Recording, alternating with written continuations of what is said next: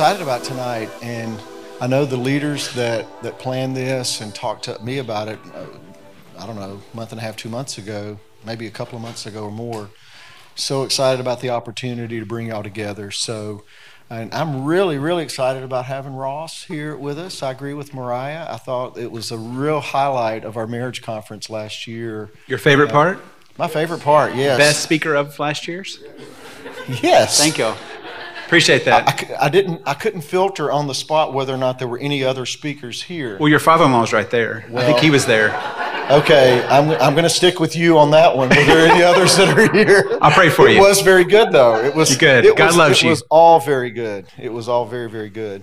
So, well, I thought the topic of relational leadership was so important, so good, because I think one of the dynamics that's going on post COVID, I heard Patrick Lencioni talk about this in a podcast recently, how companies are a lot of companies went totally with what he calls maybe it's a term out there in the world i'm not sure but transactional.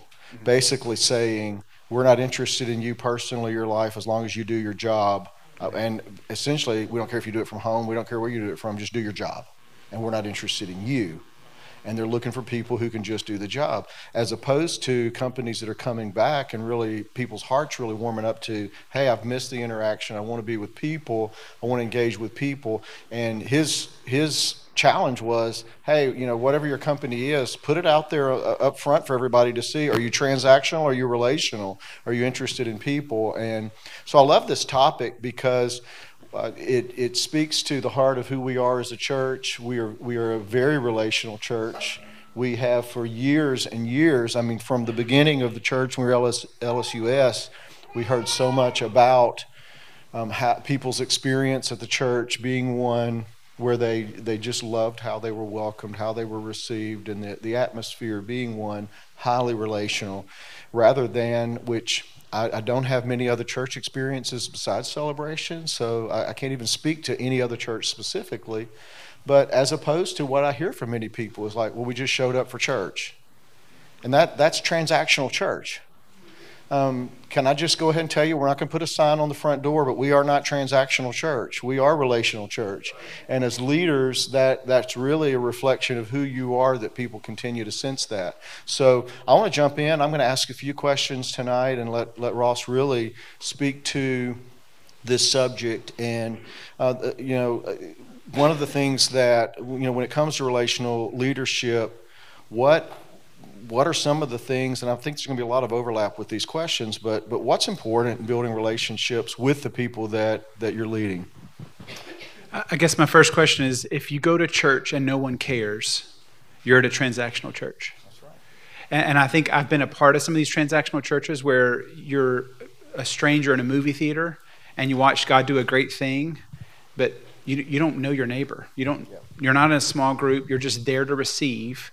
And as a consumer, I think you're disgruntled. And so, first of all, let me say that I love you, leaders. I think you're some of the most mature believers of the church because you didn't come here to take, you came here to give. You are on the front line. You deal with the frustrating members because I know you don't have any bad members. But y'all know who I'm talking about. That you want to choke, right? Because they are in their sin, they're in their selfishness, they are offended. Uh, you, may remind them of someone that offended them, right? And so I think that to me, relational church or relational interaction is saying that God, I value the, the relationship. I, I value knowing this person. I get to know them. I memorize their name. Uh, I had a friend of mine that, that she, she liked to give everyone nicknames. And I was like, I don't know why I'm offended by that. But I, I guess the more I went back to like my Bible, I was like, well, Adam was given dominion, right? He named something as a sign of conquer. So uh, maybe that's a first tip is that if you're going to lead people, I want you to know their name. I want you to know how to say their name. And some of them have difficult names, but I beg you, do not rename them, right? Because you're not conquering them, you're supposed to be getting to know them, right? So if there's some weird enunciations or an accent on the E or whatever the thing is, I beg you to be humble and be a, be, be a student, that you're getting to know the people you're leading, that you know the features of their family, of their circumstance, because then you know to pray for them. I led worship in Dallas when I was going to graduate school. We lead the set, we're at practice, we're laughing, we're cutting up. Classic worship, you know. at the end, we're like, okay, guys, prayer requests. And the, the lady was like, well, let's pray for my son. He was arrested today. And I was like, I am a terrible leader. How have I not addressed that? and we're an hour, we're an hour and a half into being the body of Christ, too busy doing the work of God to love on this woman. And so from then on, I, I began talking to the team and saying, okay, guys, before we get started, like, do we need to talk to anybody? Like, is there, you know, like any more surprises, you know? Because I, I, I, never want a leader just to be on task. And I think that's what we're talking about transactional is that we use people when we're on task because the kids are more important than the worker. You will not have workers. True? And so I think in, in our small groups, I'm sure there's all types of groups represented here. Is that accurate? Right. That's correct. But that's going to be my plea to you is that you get to know your people, you invest in them. And if they do challenge you, find out why they frustrate you. It may be because they act like you do, right? I like attention, and so I can't stand people who talk too much because I talk too much, right? And if you're quiet, you probably can't stand quiet people, right? Because what's, what's, the, what's the saying? I can't stand to see my sin in you. Go ahead. I'm gonna keep talking Good. you. no. That's excellent, Reese. We really appreciate it. It was a great answer. oh, Ross, Ross. I'm sorry. That was good. You like that? That's good. Good. Figured our senses of humor matched up on that one. Uh, you know, sometimes in leading, there are inside of us some kind of underlying type issues, things going on that that can really create a barrier Hmm. to us leading well. Uh, what are a couple of those that I mean? Some of them are a little bit diff, more difficult to manage, like temperament kind of things. Sure. I know for me personally, that's a that's a big one that I have to try to overcome in in leading well. And um, what are some that maybe the low hanging fruit in terms of of barriers to uh, relational barriers to leading well? I guess one of my questions is why are they in your group? What did they come for? I don't want to assume that someone joined my small group because they want to know Jesus. Did they bring a girl? I mean, I'm not trying to be funny here, but like, are there other motives to why you're in my group? Um, because I, I want to ask that. I want to get to know you. I want to ask those extra questions because conflict is a- part of intimacy. I, I deal with this with couples counseling, and, and these men will tell me, uh, I don't want to fight with my wife. And I'm like, oh, so you don't want intimacy? And he's like, well, that's not what I said. I'm like, well, conflict is a sign of intimacy. So if we're having conflict in our group, I want to know why. Do you have someone that's an Indian and wants, they, wants to be a chief? Are they just mad they're not the leader? Is there a humility issue there? Is there uh, an ego? Is there history? Uh, one of the things that I think we got to cover is as a leader, I'm never going to be able to lead past my own shortcomings. So if I'm not in the Word of God and I have resentments, if me and Pastor don't get along, so we're going to, I'm already a bad leader. You see that? And so I guess maybe that's my first question to yourself is like, are me and God good? Are me and my wife good? Because those things are limiting my leadership. Because I, I found out that my wife's aunt had an eighth grade education and she was homeschooling her children, which worked until what? Sixth, seventh, eighth grade, right? But when her high schoolers were tested, and I'm not being mean to her, but her kids were behind because we're asking her to teach something she's never learned. And so, hopefully, as, as leaders, we're, we're learning the material, we're ready, we have the resource, right? Because there's some imposter syndrome. I don't know if you experienced that as pastors, but we experienced that as counselors. Is God has called me really beyond my gifting, if I'm blunt with you guys, okay? And so God helps me, God shows up, God reminds me of scripture that I've tried to study, I've tried to be ready. But I, I think any leader that says there's not an imposter syndrome is also a liar. Is that fair? No, that's true. And I'd rather be humility of Hey, like, hey, Ross, take a minute and explain imposter syndrome. Okay. So, you know, if, if Pastor David, let's pick on him, he asked me to lead worship, he asked me to lead this group. Th- i- Am I called? Am I equipped? Do I know the Word of God? I was chuckling these questions that got sent to me. It was like, you know, bring up, we'll, we'll get to these questions later, but I'm to go ahead and say it now. But it was like, bring up your favorite Bible story. I'm like, oh, yeah, let, let me quote scripture in front of a pastor. That's, that's a great idea. Yeah, this is to be so much fun. LeBron James is like, let's go outside and shoot basketball. Yeah, that's a great idea. That's imposter syndrome right there.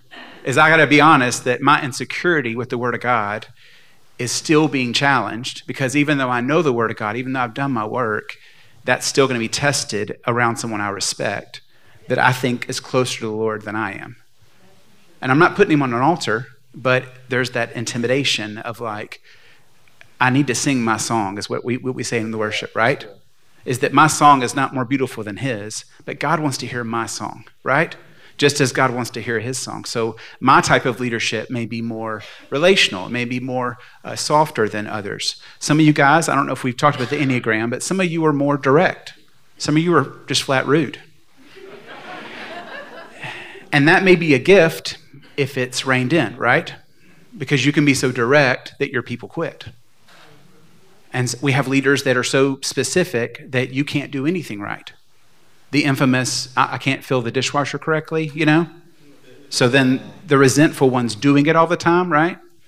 Because evidently there's a wrong way to do the dishwasher.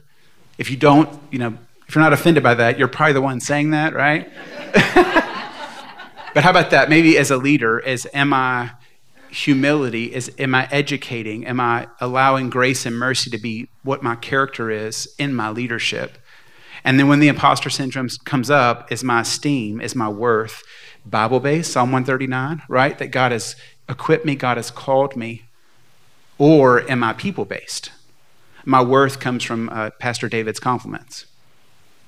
I think we're going to struggle, right? Yep. Because even if you do compliment me, I'm probably going to be resentful that that's all you said. You, you could have said more, you know? Because Pastor David's like, you know, he's one of my favorite counselors. Oh, just one of your favorite. Oh, top 10. Oh, only top 10. Okay.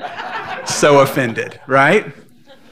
But I think we're looking at those insecurities that remember, I'm, I'm trying to compliment you guys. You are on the front line. You are being used. Your character is being tested as you love these people. And we have people that are tough to love. But as you get shot, you, we, we serve a loving God that's a forgiver, that's a healer. And, and he's like, I know, they, they hurt me too, right? They left me too. But we are the hands and feet of this church. When we love them, we represent the character of Christ and the name of Christ, right? Because transactional search says we just represent the name. But we're going to do anything he did. We're just, we're just going to blow smoke and then no one comes back, right? So good, so good. So that was one of your best answers. It was one of my best. Thank yeah, you. It was. Thank and you. That's all I'm going to say. um, so most of the people here, I think, are small group leaders, and some are maybe half and half, but I think it's mostly small group leaders. Others lead dream teams. And so, dream teams obviously year round, and some ebb and flow in the number of people. But you're, that's you're like greeters, with the same people. parking lot. It's anybody that makes Sunday happen. Got it. Um, so it's so that's dream team. Small groups are new every semester, three times a year. They are. We're going to have a new group of people. Angela and I have a bunch of 23 to 30 year olds at our house. I didn't know a lot of their names. Some of them said they've been at church two years. I've never connected with them. It's been fabulous so far, by the way. If y'all are in an alpha group, it's, it's the it's just super. If you're not in one, you need to get in one one semester soon. Um, the question is around um, fostering strong connections in a group, the, the answer's got to kind of take in both the fact that a lot of us, every small group semester, have a new group of people. We're, we're wanting as quickly as possible to foster strong connection. Um, most importantly, because we want them to begin to open up and begin to share their life. And most of the times, most small group leaders know that's going to take an easy four to five weeks, if not some semesters, six, seven weeks. And you're almost done by the time everybody's blabbing their their business in the in the group, and which is good. And you want to you want that to happen. Talk to us about um, maybe some ways that that you you can invest relationally in a group of people that is going to create that kind of openness? So, something I've tried in my teams are I, I want everyone to tell their story. So you may have to limit some of your talkers or push some of your introverts, but I would love if a team could carve out five minutes and have Becky, have Stan come up to the front of the group and just tell their testimony in five minutes. Because to me, to be known by the group, right, is that I have to be a little vulnerable. I have to share something maybe uncomfortable about me that this is my third marriage, or I have a special needs child, or something that is a little not my favorite thing to talk about. But what I find is the body grows, the body feels connected because now we're getting to know each other. And I think just by nature, we get kind of conservative. I mean, if I handed this mic around the room right now, y'all would really be quiet when y'all were laughing over there with food, right? So there is this conservative nature that we don't want to share our story because we are afraid, but nothing uh, stagnates the group more than that refusal to invest. And so I would do a good job of maybe taking turns praying, taking turns sharing your story. Please don't go to the loudest, okay? I know that's the easiest, but maybe you're a quiet person. You may have to get pre approval, like, hey, would you mind praying today? Because they may need a week to write the prayer. You know what I'm saying? Not making fun of you if you're that person, but, but kind of. Uh, that's good. But I think that's part of, I want there to be boldness that, that everyone in this room can pray, okay? Is it, are you comfortable praying? Oh, because I don't know if you know this, but couples that live together in sin, they'll refuse to pray together. Do you know that? Because what they'll say is, that's too personal. That's too intimate. Isn't that interesting? So they'll, they'll live together. They'll share beer, uh, share beers, share. I didn't mean I meant bills. Don't don't judge me, guys. This is the last time I'm talking to y'all. I did it. I'm like number 11 of counselors now. Share bills. I'm, I swear. But how about this? I want to have intimacy in these groups. Here's one of my rules. If you're not comfortable, it's not, in, excuse me, if you are comfortable, it's not intimacy. Okay? Because I wrote celebration at church for $10. Did I say that right? Celebration, a check for $10. Did that cost me anything? No. It wasn't a sacrifice. So let's not even call that an offering. I put a comma in that check. Okay, that hurts. That's expensive. That is something that I'm investing. I'm being obedient to a God that loves me. But that increases my love of this church if I invest in this church. So now, these groups, how are your members investing in the group? Are they just showing up? Are they, are they missing stuff? Are they not following the rules? And that may go back to the heart of the person of you getting to know them, loving them, finding out are you purposely breaking our rules? Are you making a statement? Or is, am I just failing to communicate with my team what is expected that I can use my grace, my kindness to kind of put them back in line? So good. So good. So, how do we know when we're, when we're succeeding? I think it's it's pretty obvious. I, don't mean to be simple, but I, I, think that the team's thriving when we can talk about things other than church if if I walk in the room and the, the, the, the team scatters, we're in trouble, right? Because we're on task, we're not friends, we're not even laughing, we're just on mission, right? And if a team's thriving, there should be friendship conversations of compassion, of follow up. Hey, we prayed for your aunt last week. What's the update? I care about you, right? And, and that doesn't have to come from the leader. I want the leader to foster, right? To encourage, to allow because there is responsive nature. Understand that, that there is the tip of the spear. There are people who are initiators and there are people who are responders. And we deal with that a lot with marriage and in sex. And I know that we're not here to talk about that, but I think that's something you have to remember is you can't get mad at someone for being responsive, okay? And so if, if I grab a worship leader and they start singing, I, I would love for y'all to start singing, and y'all probably will, right? But none of you started singing on your own, right? And there's those insecurities, that fear of stepping out and looking stupid. So we need the tip, we need the, the, the first, right? And then we need the, the team to respond if they feel comfortable. Something else is, is I'm looking for is trust, okay? I want someone willing to trust. If they don't trust, I, I want to talk, okay? Because me and Pastor David are driving to Dallas, and we're in Marshall, and he's got his hand on his truck, on his side, and he's screaming at me. What does that tell me? He does not trust me. He is so nervous and he hates me as a driver, right? I look over and he's dozing. He's like sleeping, snoring in my truck. What does that tell me? You're basically telling me right now that my wife hates me, though. She does. Um, that's. But hard question. If people are not quiet in your church, in your truck, maybe that's your driving, right? Maybe you're driving so aggressively, NASCAR. Oh! Who was your favorite speaker last year at the marriage conference?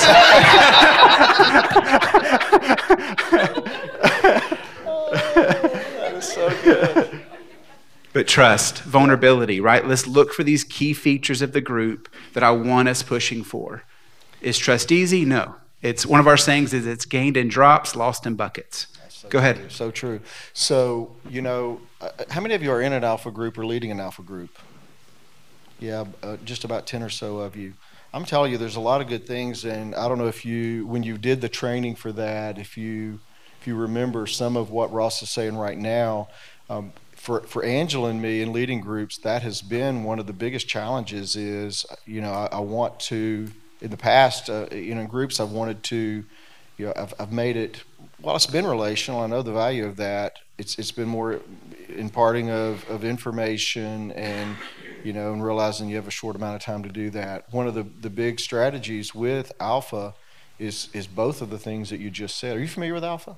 I've never heard of it. So um, we'll have that conversation another time.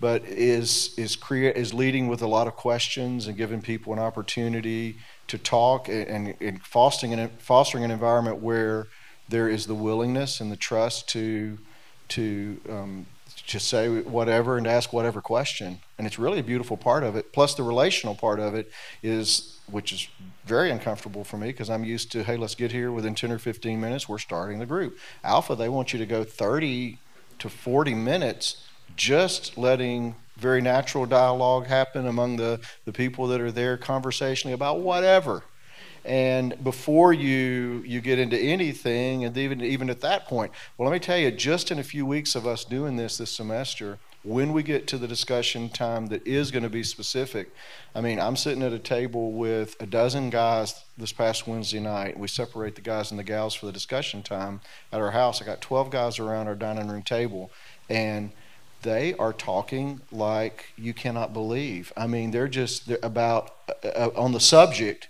and I think what we've done in a short amount of time through the relational leading and the building of trust in the environment that they can ask whatever they want to or say whatever they want to, and it's safe, you know, safe for them to do that. In, in just a few weeks, we've created an environment where there is that buy-in, awesome. and and we're seeing some really good things happen. So that's that's incredible, incredible answer um, for us as leaders. Um, so the the final question is the question you brought up earlier, and it may be to give us a, an example from Scripture that, that you think is a good model of relational leadership. I mean, and you can't use Jesus. So, uh, no, come no, on. seriously, any, come on. I'm kidding. Um, t- maybe even some well-known figures through history that, that have been exemplary uh, leaders and. I guess as I thought about that question, I mean, to me, you go through all the high points from uh, Abraham, from Moses, from Noah, I mean, it hadn't rained in 300 years, 400 years. And Noah, who was a conspiracy theorist, that's a good conspiracy theorist joke right there, right? He was not a genius until it started raining, right? But, but I guess once again, I'm looking for how did these men convince these people to do things when we knew the other side? We knew the end, right? And I think that's where I'm looking for is there's time and time again, God calls the misfits he doesn't call the qualified, right? He, call, he qualifies the called, right? So, so how is God using these people throughout Scripture, time and time again, that that that God uses, and He says just these impossible things. That He speaks to Moses and He says, "I need you to go confront your Pharaoh, your brother, the most powerful human in the world, and give up four thousand Egypts." I think my numbers are correct there. And, and I think that that's where I'm looking for what was the relationship? How, what had to happen before we talked about him, right? How did Noah's children, how does Noah's wife love him enough to help him corral and do what we believe God told him to do? And I guess that's my desire as a man, as a father, as a husband, is I want my wife to trust me, right? So I have to be careful to her and act trustworthy, right? So, as a group leader, I want to be predictable, consistent, be punctual. Let's find these basic things that we need to work on that, that will earn the trust of my members. Now, listen, we got to talk about this. There are people that don't like you. I, I don't know if some of you can handle that, okay? There are people in this church that will never like you, okay? I know we don't like talking about stuff like this, but there are clashes, okay? And so, and, and it hurts my feelings too. I, I, I, I know it's hard to hear that. But there may be people in your groups that you're never going to get along with. And you just got to be okay with, okay, I need to do my best. I need to love them. And it may always be abrasive. It may never click. And that's okay. But once again, there's that question Am I aiming for God's acceptance? Am I aiming for man's acceptance, right? Because we all have some of it. Okay, we build jails for people who don't want any of man's acceptance. Okay, so it's there, there's some things seriously wrong with you if you don't care what anyone thinks of you. But let's not put man on the altar and worship him, right? And so there's that heart check of saying, if I'm if I'm about God's things, then I may have peace that passes understanding. What I like to say is, you're so peaceful, we think you're crazy, right? Because as your daughter is in the ICU, you're like, God, I believe. God, I stand on you. We claim your healing. We claim by faith. And what are the nurses saying? You should be crying, right? You should be in Brentwood, right? But I guess there's tons of stories. I think tons of examples we could flip through from Paul and Timothy and all these men who began mentoring each other. And I guess maybe that's my question to you is who is mentoring you? Be careful that you're not removing resources, right? Because if we cut the branch off the tree, the branch immediately starts dying. And so we talked about that last year at the marriage retreat, right? It was that, that we want three relationships a mentor, an equal, and someone you're mentoring. And I think all three are valuable for your growth, for your team's growth, the growth of your family, your marriage. All things benefit when you continue to say, okay, God, I've got to stay consistent. I've got to keep doing the right thing and, and immediate results are guaranteed not to happen, right? In fact, I don't think it's godly if you have immediate results, okay? Because I think that's what the devil loves to sell, right? Do the right thing, eat this diet for three days, and you'll lose 4,000 pounds, right? That's evil, okay? When I think God is saying, live within the bounds, follow my rules, do what's right, and, and, and God will get the glory as he should, okay? and you will be obedient servant that is so glad to be a part of it. Yeah, I think there's a scripture about that sowing and reaping that um, don't get weary doing what's right because there's an appointed time, there's a right time um, to reap the harvest, but the harvest comes to the one who faints not, you know, that, that is steady. Um, consistently doing what's right. I think we have just a few minutes left. Um, I know I didn't prepare any of you for this, but um, how about a question from you guys? Let's let's put this guy on the spot for a second. Let's go. Love you too. One of your favorites or your favorite? Daniel? Can you name your top 10 pastors in the area? No. now we have a we have an instigator here. That's good. Somebody else. We're not answering that. Someone no. Someone try to do better than that. Yeah. How would you advise a leader to uh, mentor another leader?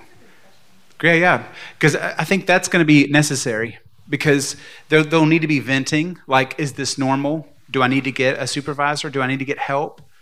Um, at what point is grace being abused? Yeah. Uh, And so, how about that? I'm looking for those equivalent friendship relationships. Sure. Absolutely. Because I don't want you to be prideful and not ask. Because I think there's healing and confession, right? There's healing and venting. Now let's just make sure it's not gossip in disguise, right? Pastor David, I have a, have a prayer request. Right. Because you know Susie, did you hear what she did? You know? A lot of great gossip starts. Right, and and that may be something you can work on is to say who is, who is who are my people? Who can I trust? Because something I would challenge y'all as leaders is you have to know when you're in over your head. Okay, whether it's a medical emergency, whether it's uh, domestic abuse or something serious. Uh, I don't want a prayer request if someone's in domestic abuse. Uh, can we all agree on that? And so I think we need to have a system of who is your who are you answering to, and I beg you to call more than you think you should. Okay, I would rather you be guilty of acting than guilty of not acting, and it got worse. Because I'm not trying to say blood's in your hands. Please don't misunderstand me. But we need help. We need we need to move in and, and get the right resources for whatever's going on. Very good. Very good. Um, I think let's do one more. Yeah. Tyler? Yes. Um, now, how would you advise somebody if they need a mentor going about finding a mentor and approaching that person? What is what's like a practical way to do that? 'Cause that can be difficult. I agree. Uh, because I, I think, unfortunately, people who are loud sometimes don't really give good advice. And so I guess my rule is do they have something I want? If I think they're financially successful, can I, am I willing to take them to lunch and ask them the tough questions? I mean, not let me see your checkbook, but I mean, uh, uh, I I need to make sure they're successful first, right? Don't be jealous of their debt, right? I know we're not here to talk on money, but But I, I guess that's where if you see a man who is kind to his wife and you struggle to battle your own selfishness, that, that's a good, that's a good uh, impression, right? Or, my goodness, how does his wife treat him? Gosh, what, what is he doing to foster that kindness, to foster that love that she's willing to fix his plate, you know? And if you're sitting at your house going, man, nobody's fixes my plate, I'm like, I wonder why, you know? Pull out your mirror and let, us see the problem, right? But I, I, think that that's relationally looking for people that are in your court. Uh, something I, I read earlier was that extroverts tend to be a mile wide and an inch deep, okay? Because we're outgoing and we like new things and new energy, and that's neat and all, but we're, we're sacrificing, and that's what you were referring to earlier. Those roots are so shallow you won't survive the next storm, okay? And so I beg you, if, if having intimacy is painful, find someone, because Tyler's my person. Because as a counselor, it's really hard to find friends, because I need someone stable, you know, because I'm like, don't cry on me, you know? But, but Tyler's been a great friend to me because we can laugh, we can get away, because that's what he said last year. I'll out you. He goes, I've never heard you be this serious. I'm like, yeah, because you never see me at work. Like we're we're there to laugh. Last thing I want to do is like start crying or be serious. I've been doing that for eight hours. I want to come laugh with my friends. But Tyler's been a great friend to me. That if I need a homie, if I need someone to pray for me, if I can be vulnerable and transparent with him, that makes him sharpen me, right? Because my honesty, my trust of him as a friend, is that I can complain about my wife, and he's been very consistent to talk about my selfishness because he loves her and he's not going to trash her. He's going to say, Ross, what are you doing? Why, why are you mad at her? What is your part? And I'm like, I knew you were going to say that.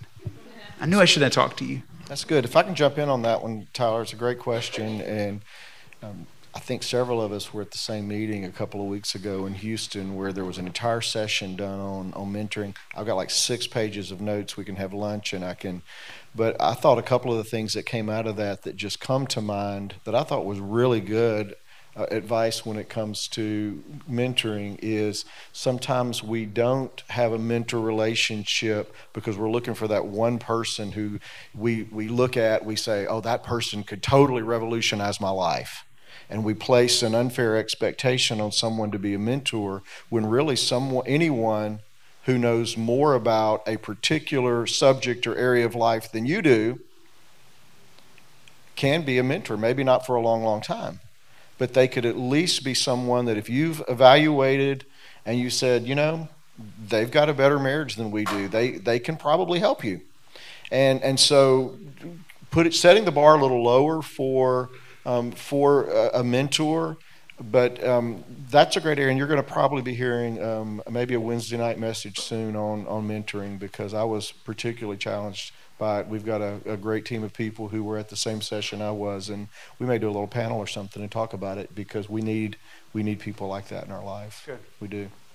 Okay, excellent. So so good. Is there anything else you want to say to these people before we, we change the, the flow here? All I would say is, I mean, I, I congratulate you. I thank you. I, I, I, want, I want the church to say a thousand times, thank y'all for giving and loving and doing the difficult work. Because it would be easy to come here and eat, right?